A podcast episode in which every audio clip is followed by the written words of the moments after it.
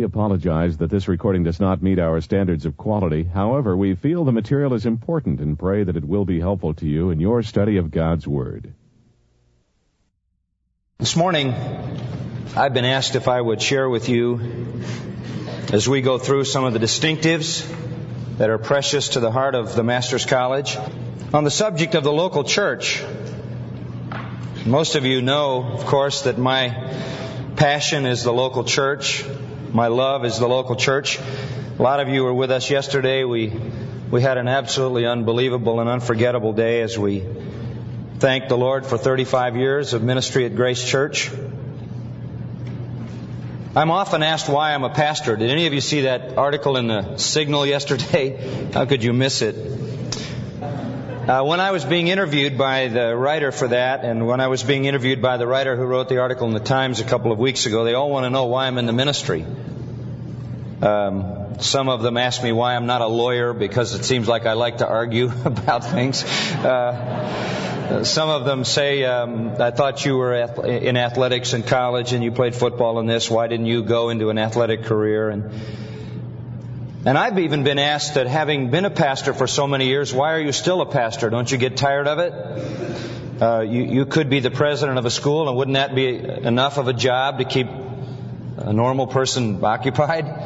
Or you could be a, a radio preacher and teacher and uh, maybe write a few books. Why do you go on pastoring a church? Aren't churches places where you have a lot of problems? Isn't it tough dealing with volunteers? Uh, you have to you have to work with the people that God gives you. Isn't it difficult preparing two sermons every week of your life and delivering them? Isn't it difficult living in a goldfish bowl and having all that responsibility and uh, trying to deal with the sins of people and fouled up marriages and messed up homes and wayward kids and all the problems? Uh, why do you do that? Why is the church so precious to you that you would among all the things that you might do with your life, do that. And so as I approach the theme of the church this morning and just share it with you, there's so much that can be said. I've written numerous books on the subject and I, uh, last night I was sitting in my little blue easy chair and I was uh, looking through some of my old books and notes and things and saying, what am I going to say to these kids in a half an hour this morning about the church that's going to leave some indelible impression on them? I, uh, I could go through the whole book of Acts, the whole book of Ephesians or, or whatever and, and try to unfold some of the principles. We could talk about issues of church leadership or church government or format or ministry or whatever. And I really went to bed last night with absolutely nothing in my mind because I couldn't seem to come up with what I ought to share. Came in the office this morning and I sat down and I thought to myself, why am I in the church? That's a fair question, and here's the answer I wrote down on this piece of paper. There are several reasons why I love the church. Not only as a pastor, but as a Christian. If I'm not at Grace Church, if I'm somewhere else in America, I'll find a church on the Lord's Day, and if I'm not preaching, which is a rare thing, I'll find a church where I can just go and be. I want to be in a church. I love the church. And I'll give you a few reasons why. Number one reason I love the church is it's the only institution Jesus ever builds and promises to bless. With all that Jesus could have done, might have done in the world, had the power to do, he only built one institution. That's the church. In Matthew chapter 16, Jesus said, I will build my church. I will build my church. You know, that's a, that's a marvelous statement. He never said he'd build anything else.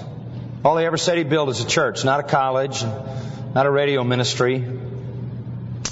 He only built a church. One time a reporter said to me, do you have a desire to build the church? I mean, you have a fast growing church. Do you have a, are you driven by this? Do you have a big desire to build the church? And I said, I have no desire to build the church. He said, why? I said, because Jesus said he'd build the church and I don't want to compete with him. I really have no desire to build the church. I've never asked the Lord for any more people at Grace Church than we have. It's enough responsibility to have what we've got without having more responsibility. After all, Hebrews 13 says I have to give an account to God for what I do. I have to just let the Lord build the church. And that's a tremendous joy for me. I'm not a part of a man building operation. I never wanted to come to the end of my life and look back and say, I wonder whether I did this or God did this. I guess I've had a fear of that, and that's why I really resist gimmicks and intimidation and formulas and and marketing strategies and whatever else kind of stuff comes down the pike. All I know about the, the church is that Jesus said he would build his church, and the Bible says he'll build his church through the power of the Word and the power of the Spirit. And anything else may end up with a man constructed institution. I don't want to come to the end of my ministry, look back and say, was this God or was it me? Was it part him, part me? I want to be able to look back and say, well, I only preached the word. That's all I ever preached. And I depended on the power of the Holy Spirit, so it's His church. I don't really want to be a part of anything that God isn't building. Once I was asked to be a, a president of another institution, and I said, I can't do that because I have to pastor a church. I have to be in a church. I have to be a part of what Jesus is building. I can come alongside some other things that, that help the church and strengthen the church, like a college or, or whatever it might be, but I have to pour my life into the church. Do you know, young people, most people who graduate from seminary do not go into ministry in a church? That's amazing.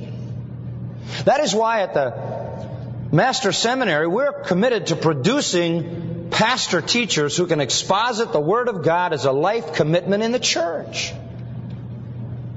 It's the most exciting, creative, thrilling adventure that anyone could ever have to go along with Christ as he builds his church, or as Denise sang, he builds his kingdom. Secondly, I love the church because the church is going to win in the end.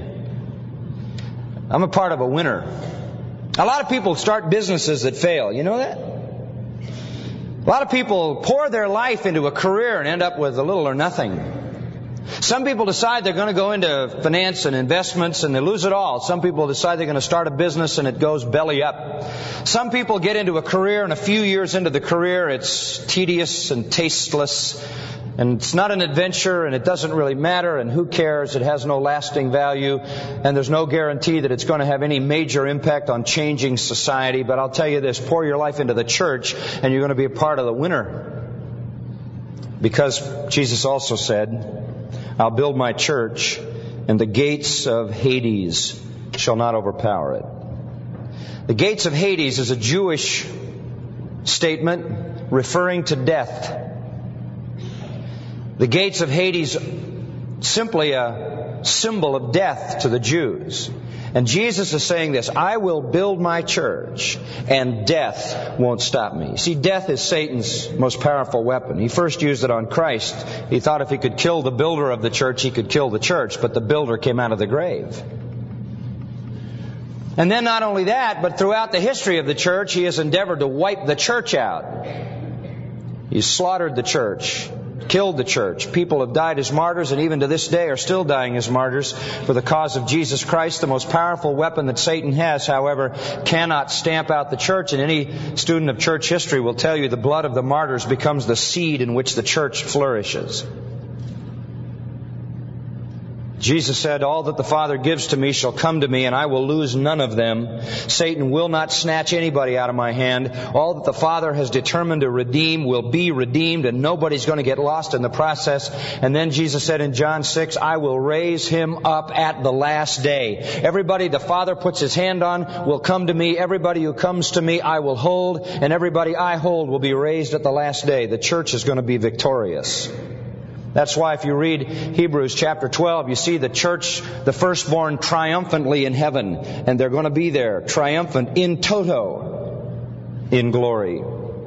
You come into Revelation chapter 4 and you see the church represented by the 24 elders and they are singing praise to the Lamb. Worthy is the Lamb that was slain. And there they are in their glory. I'm a part of something that's eternal. I'm a part of something that is a winner in the sense that it's eternal. I'm pouring my life into the church that Jesus is building, and Satan's most powerful weapon, death, cannot even stop it. And someday the church totally intact with nobody lost, but all the Father draws who come are kept by Christ and nothing will separate them from His love, but they'll dwell with Him forever in eternity as the church glorified and triumphant and I'll be there and you who love Christ will be there and we'll be the winners and we'll inherit the glory forever and ever. I've always wanted to be on the winning side. Haven't always been, but I am this time. The third reason that I love the church is because it is the most precious, the most precious possession that God has on earth. So how do you know that? Because in Acts chapter 20 and verse 28, we read this. Be on guard for yourselves, talking to the elders at the church at Ephesus. Be on guard for yourselves and for all the flock among which the Holy Spirit has made you overseers, listen, to shepherd the church of God. And then this, which he purchased with what? His own blood. How precious is the church? How precious is the church? Peter says you were not redeemed with corruptible things like silver and gold from your former manner of life, but with the precious blood of the Lamb spotless and without blemish. God has paid the infinite price. What, says Paul to the carnal Corinthians? What? Do you not know that your body is the temple of God? The temple of the Holy Spirit, which you have from God, and you are not your own, for you were what? Bought with a price. Jesus Christ himself knew the price, and he felt it as he knelt in the garden that night with the disciples falling asleep. And he said, Father, please let this cup pass from me. This is more than I can bear. To shed my blood as my life is crushed out of me by the sheer weight of the sins of the world. I love the church. I love the church because Christ loved the church. And he loved it enough to give his blood for it. And I don't like it when people speak against the church or diminish the church. It's the only institution Jesus ever built. And the only one he ever promised to bless. And it's the winner. It's the winner. All other institutions and associations will end, and the church triumphant will occupy the glories of eternal heaven and the price inestimable, beyond belief. That's how precious the church is. There's a fourth reason I love the church. I love the church because it's the earthly expression of the heavenly kingdom. It's the closest thing, are you ready for this, to heaven on earth? It is. Do you remember back in Matthew when Jesus was giving a Sermon on the Mount? And he said, This is how you're supposed to pray. Remember that? How are you supposed to pray? Our Father, who art in heaven, say it with me, hallowed be thy name. Thy, stop right there. Thy kingdom come. Now the next line. Thy will be done. What's the rest? Hmm. Now, where do you think God's will is going to be done on earth as it is in heaven? Where?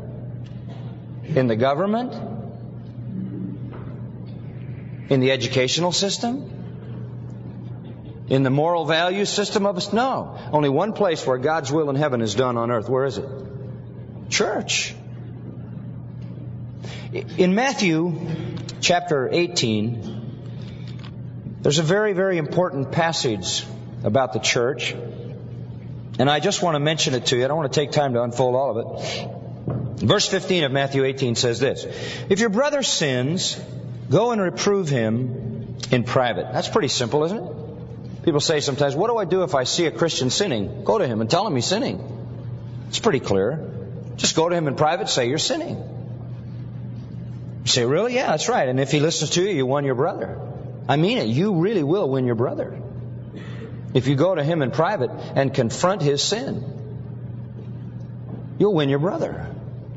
Recently, I got a phone call from a a dear friend, and he said, I have a, a friend. You baptized him. He's left his wife and he's living with another woman. What should we do? I said, Well, I'll meet you at Saturday morning at church at 9 o'clock, the next day, and we'll go and we'll confront him. Because you've got to go to your brother. That's what it says. It's not too hard to interpret that, is it? So we went to the house. He was coming back to his wife's house from which he had departed to be with another person. And we were just in the living room. We parked around the corner because we thought he might run if he saw a familiar car.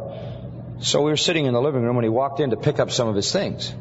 That's a shock to have John MacArthur sitting in your living room when you're engaged in immorality. And he walks in and he goes, Wow! Wow! He couldn't speak. What? He said, What are you, what are you doing here? And we just confronted him. And he wept. And he said, I want to repent and I want to do what's right. And so I never had a very close relationship with him, but now he calls me three times a week because I told him you have to call me three times a week and tell me you're living a pure life. His wife was unsaved, wouldn't take him back. And he'd spent a year trying to live a Christian life, and then he just shattered the testimony. But there's a sense in which there's a bond between the two of us now that's not like anything that ever existed before. Now, what happens if your brother doesn't listen? If he says, you know, I'm not interested in that, get out of my sight. Then you take two or three witnesses and gang up on him. If he still doesn't listen, verse 17 says, tell the whole church. Tell the whole church. You say, why do you tell the whole church? So they can all gang up on him. And if he still doesn't listen, you put him out as if he were an unbeliever. You say, man, that's hard. I mean, you can't just run around a church looking at people and say, you're sinning, you better repent, or I'm tell the whole church. I remember when we started to, to do, to follow Matthew 18, 20 years ago or so, one pastor said to me, you'll empty the place. You'll absolutely empty the church. People aren't going to stand for that. Well, that was when we had 500 people. We didn't empty it. We just followed the directions, and God blessed. God blessed. Because I believe real Christians hate their sin, and the accountability of that kind of confrontation keeps you pure. You say, well, it's hard to do. I mean, who am I to do that? I got my own problem. Then fix your own problem, will you? you say, I can't go to him. I got a two by four in my own eye. Right, get it out. Then you can go work on your brother. So it's sort of a self-purifying thing.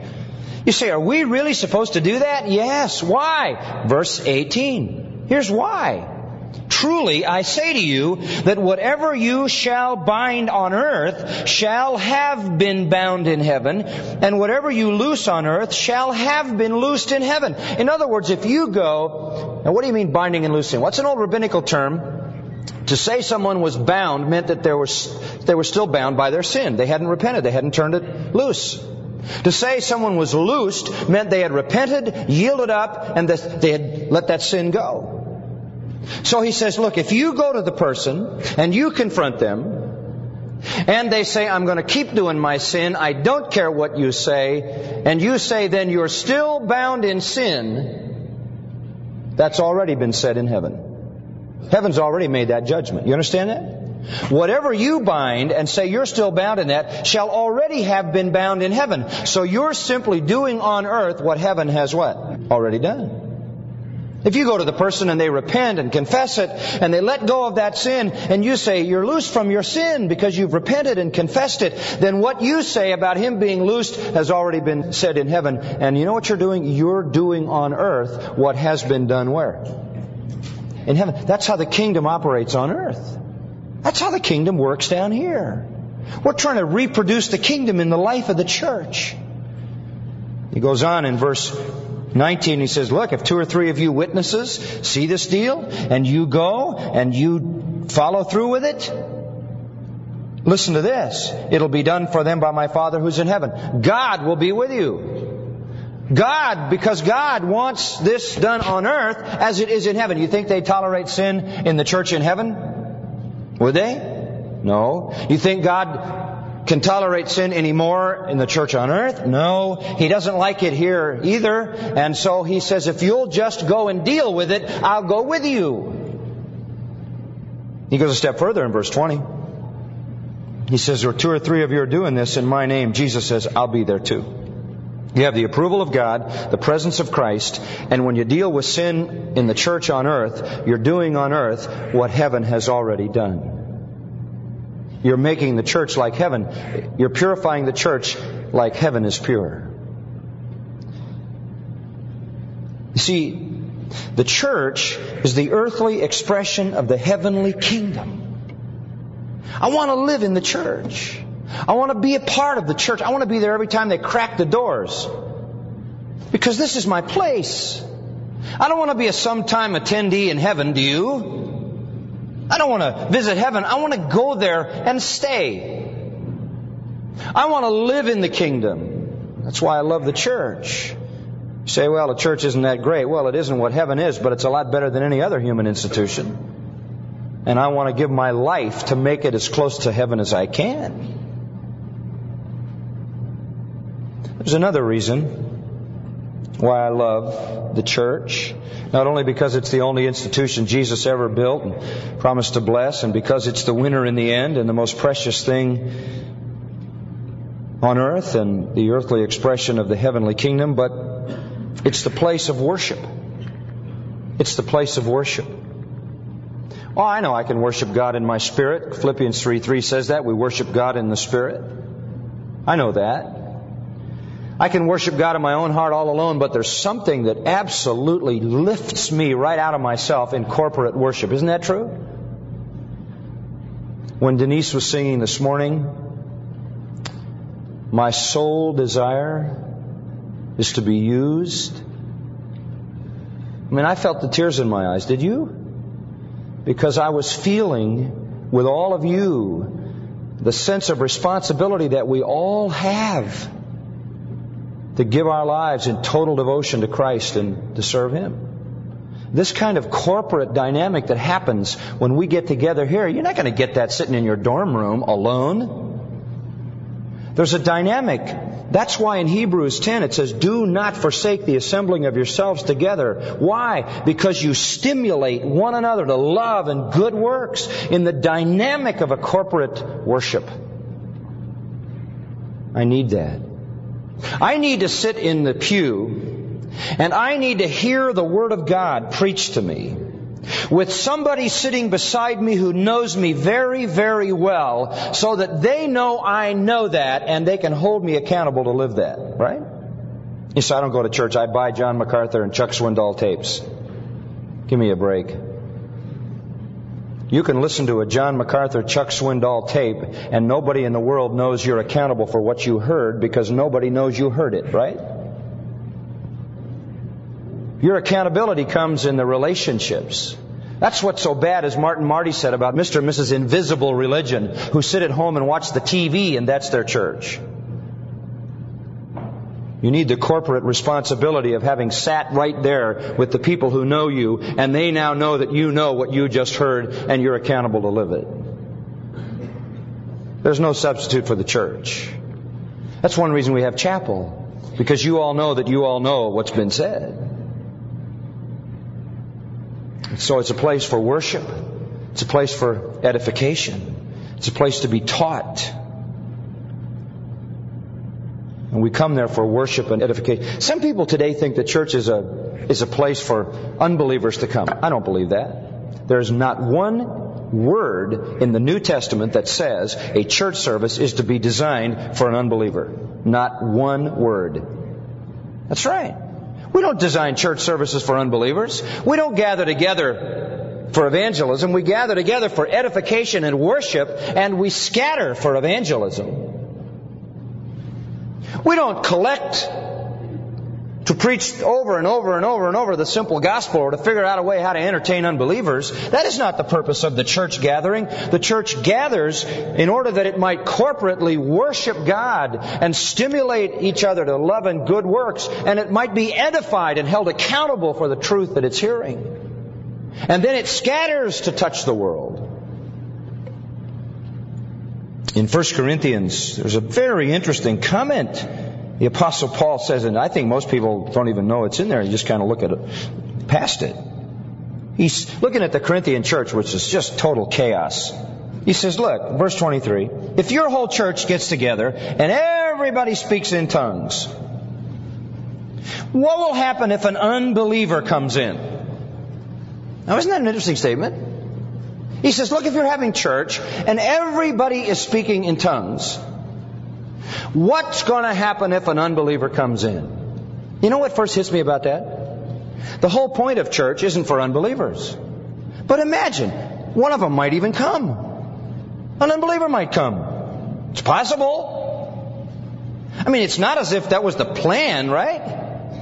He said, what are you going to do if an unbeliever shows up? Like, what an odd thing, but it might happen.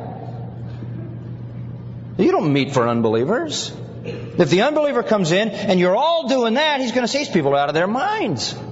Everybody speaking in tongues. But if all are prophesying, what does that mean? That doesn't mean some esoteric ecstatic experience. That means if you are declaring the truth of God.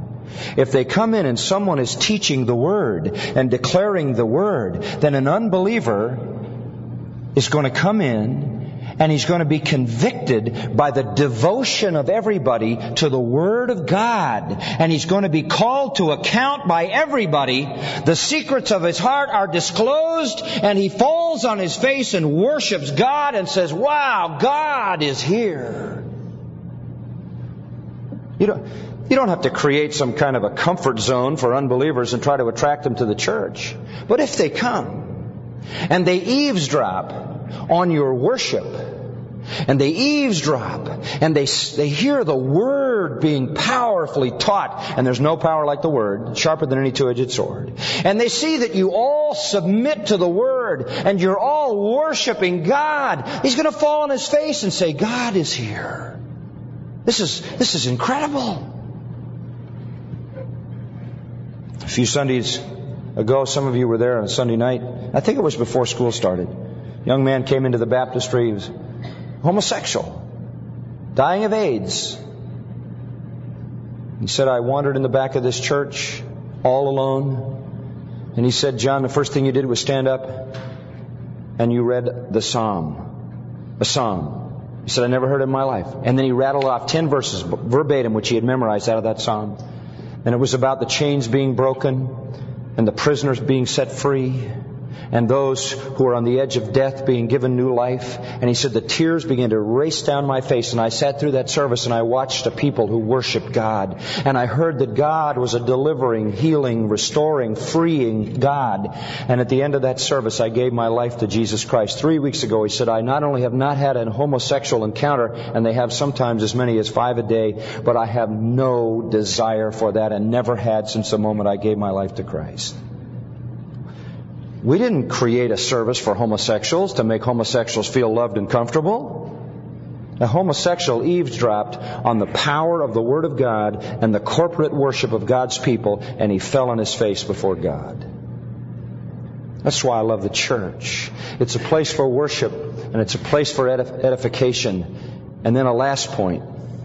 It's the, it's the beginning point of world evangelization. It's the beginning place of world evangelization. You go into the New Testament book of Acts, and I won't even take the time to go through it, and you'll find that it was the church that sent out all the missionaries. There was always that kind of accountability. There was always that connection to the local church. There they were. Read Acts chapter 13. There they were, Paul and Barnabas with three other pastors in the church of Antioch. There were five of those guys. They were just pastoring the church at Antioch, and all of a sudden, as they were meeting and sharing, the Spirit of God began to prompt their heart, and the message coming from the Spirit was separate two of your guys, Paul and Barnabas, and send them to the world. And they went right out of that local church and world evangelization took place. But it wasn't just for those unique kind of people.